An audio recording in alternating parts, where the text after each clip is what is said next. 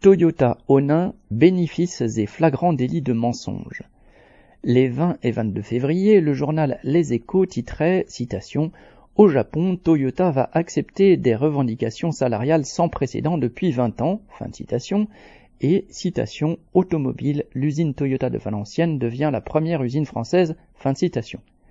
Dans cette usine du Nord, voilà des articles qui ont été lus et ont suscité des réactions et des discussions entre ouvriers que Toyota soit le premier site de production en France avec 255 936 voitures produites en 2022, en hausse de 24%, ce n'est pas un scoop. C'est tous les jours que les ouvriers le payent dans leurs muscles et leurs articulations avec les cadences toujours plus élevées, les postes de travail surchargés, les heures supplémentaires, les samedis ou dimanches travaillés.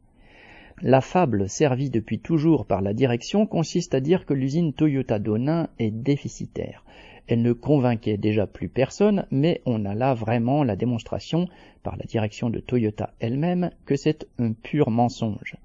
Un artifice comptable permet à Toyota de ne pas déclarer de bénéfices à l'usine d'Onin et il a deux conséquences. Depuis des années, elle ne paye pas d'impôt sur les bénéfices et pas de prime de participation aux salariés non plus.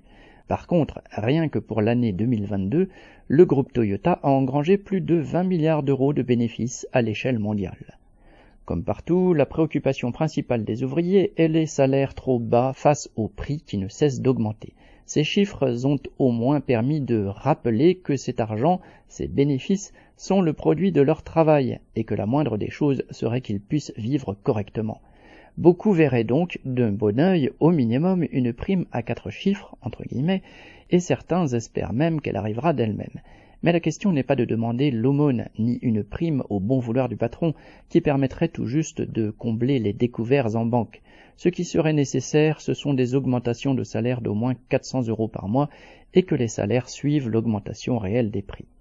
Pour que l'on cesse de s'user au travail, cet argent devrait aussi servir à embaucher massivement, à commencer par tous les CDD et les intérimaires qui le souhaitent, pour alléger la charge de tous. Pour obtenir tout cela, la grève serait la seule arme des travailleurs.